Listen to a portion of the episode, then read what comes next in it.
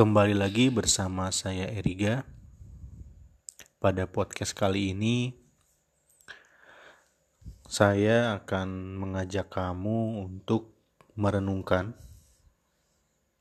bahwa di sekeliling kita bahwa di setiap aktivitas kita ternyata ada banyak perusahaan yang telah membantu setiap aktivitas kita.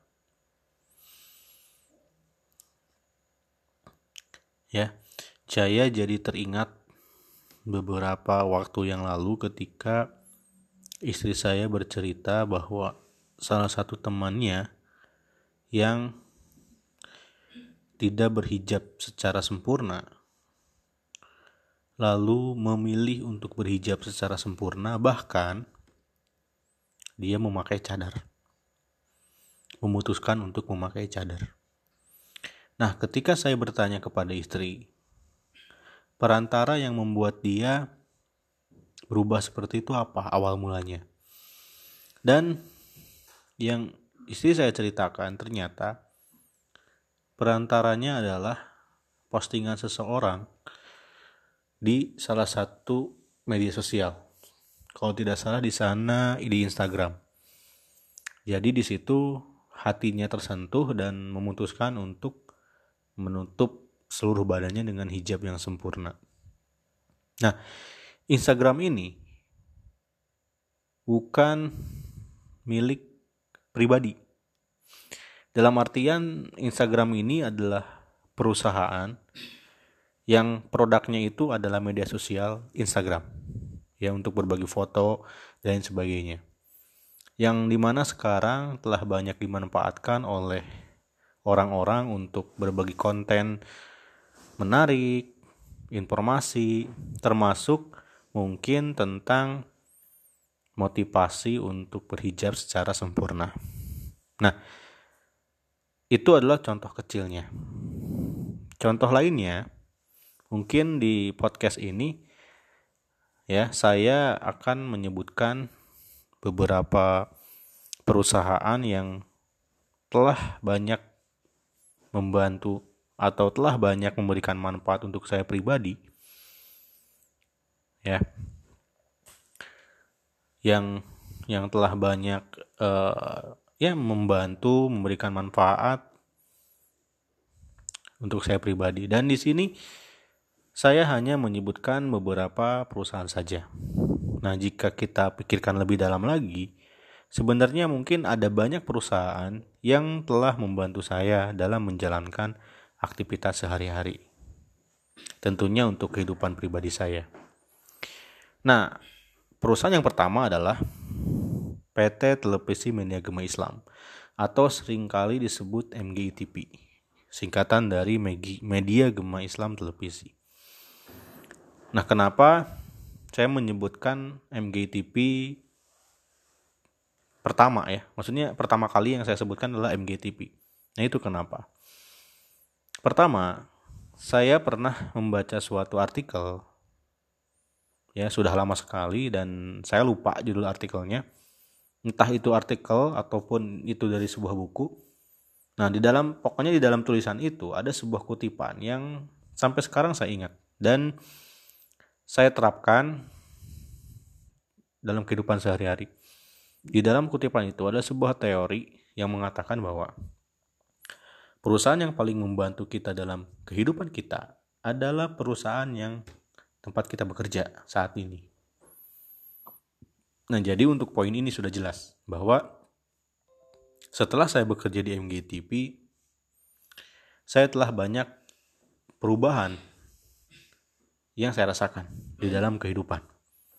Dari mulai menambah teman-teman yang baik, yang solih, yang lebih dekat dengan agama, yang bisa mengajak saya kepada kebaikan, dan bahkan saya pun harus dipaksa ya istilahnya untuk selalu mengaji. Ketika saya uh, malas ya, karena saya ini mungkin umum ya untuk semua manusia di zaman sekarang itu fluktuatif semangat untuk menuntut ilmu agamanya dan di sini dipaksa minimal di kantor itu yang saya dengarkan adalah lantunan-lantunan ayat Al-Quran, ceramah-ceramah, dan kanan kiri saya mereka lagi pada ngedit untuk konten-konten dakwah dan sebagainya. Jadi minimal saya sering mendengarkan itu. Jadi istilahnya dipaksa untuk selalu mengaji dan memperdalam agama. Meskipun ujiannya juga ada di sana ya. Nah, lalu berikutnya adalah saya juga berkesempatan untuk mengenal dengan ustadz-ustadz. Otomatis lingkungannya pun mendukung saya untuk menjadi lebih baik. Karena saya percaya bahwa seorang teman itu bisa mencuri karakter kita. Misalnya kita sedari awal baik-baik saja, ketika kita bergaul dengan yang dia suka apa sih ya namanya ya suka membuang-buang waktu atau melakukan sesuatu hal yang sebenarnya tidak produktif yang mungkin akan terbawa seperti itu. Nah, jadi itu yang dimaksud dengan seorang teman bisa mencuri karakter kita. Itu yang saya percayai. Ya. Dan tentunya juga karena ini ada televisi, saya pun bisa berbag bisa belajar tentang dunia pertelevisian, bagaimana cara produksi konten, bagaimana cara produksi uh, maaf, bagaimana caranya ada siaran langsung dan lain sebagainya. Jadi di sini pun saya sedikit-sedikit meskipun saya bidangnya bukan di situ tapi saya belajar tentang dunia pertelevisian. Bahkan saya pun belajar tentang dakwah. Ya karena sebelumnya saya memahami bahwa yang namanya dakwah itu harus di mimbar tapi ternyata tidak seperti itu orang yang bisa desain mungkin bisa berdakwah dengan desainnya entah itu bikin flyer pesan-pesan ulama dan sebagainya dan yang terakhir adalah makan siang gratis. Jadi untuk saya yang ketika masuk ke sini, saya adalah posisinya seorang mahasiswa, otomatis yang namanya makan siang gratis itu adalah hal yang sangat sangat sangat bikin saya senang. ya, jadi lebih irit. Nah, itu. Jadi itulah dan lalu mungkin tidak selalu e, ngobrol soal teknologi. Karena ya jangan salah orang yang katanya saya ini adalah orang IT karena memang pekerjaan saya di MGTP di bidang itu kadang saya juga jenuh kalau selalu tiap hari itu ngobrolin soal teknologi itu jenuh sekali nah jadi inilah yang tadi saya sebutkan salah satunya adalah MGTP yang telah memberikan manfaat untuk saya. Nah lalu sekarang eh, intinya ya intinya untuk MGTP ini sangat membantu sekali ketika ada sebuah kajian. Ini bicara saya bicara tadi bicara untuk ke pribadi saya dan yang saya lihat MGTP juga memberikan manfaat ke orang lain. Jadi dengan adanya MGTP apalagi di masa pandemi sekarang itu sangat membantu sekali ketika ada sebuah kajian yang di mana ketika itu tidak bisa datang langsung ke majelisnya karena memang harus jaga jarak, jangan berkerumun lain sebagainya. Semua kajian-kajian di, di pusat uh, kegiatan uh, pengajian itu ditutup kan. Nah, jadi otomatis dengan adanya MGTP ini kita tetap bisa menyimak kajian dengan melalui live streaming yang mereka sediakan. Entah di apps officialnya atau di media sosialnya. Dengan begitu kajiannya tidak ketinggalan walaupun sibuk istilahnya ya kalau yang yang sudah bisa mengadakan sebuah kajian tapi dia bentrok dengan jadwal pekerjaannya masih tetap bisa mendengarkan kajian. Nah ini ini salah satunya manfaat untuk ke orang lainnya dan ini pun yang saya rasakan ini pun saya rasakan ketika saya eh, berada di kampung halaman dan posisinya memang lagi jadwal untuk pulang dulu ke kampung halaman dan ada kajian ada kajian dan tapi saya tetap bisa menyimak meskipun saya berada di luar kota jauh dari kantor tapi saya tetap bisa menyimak melalui media sosialnya MGTP. Nah, lalu perusahaan yang kedua apa? Perusahaan yang kedua mungkin teman-teman juga merasakan hal yang sama. Perusahaan yang kedua adalah Google ya.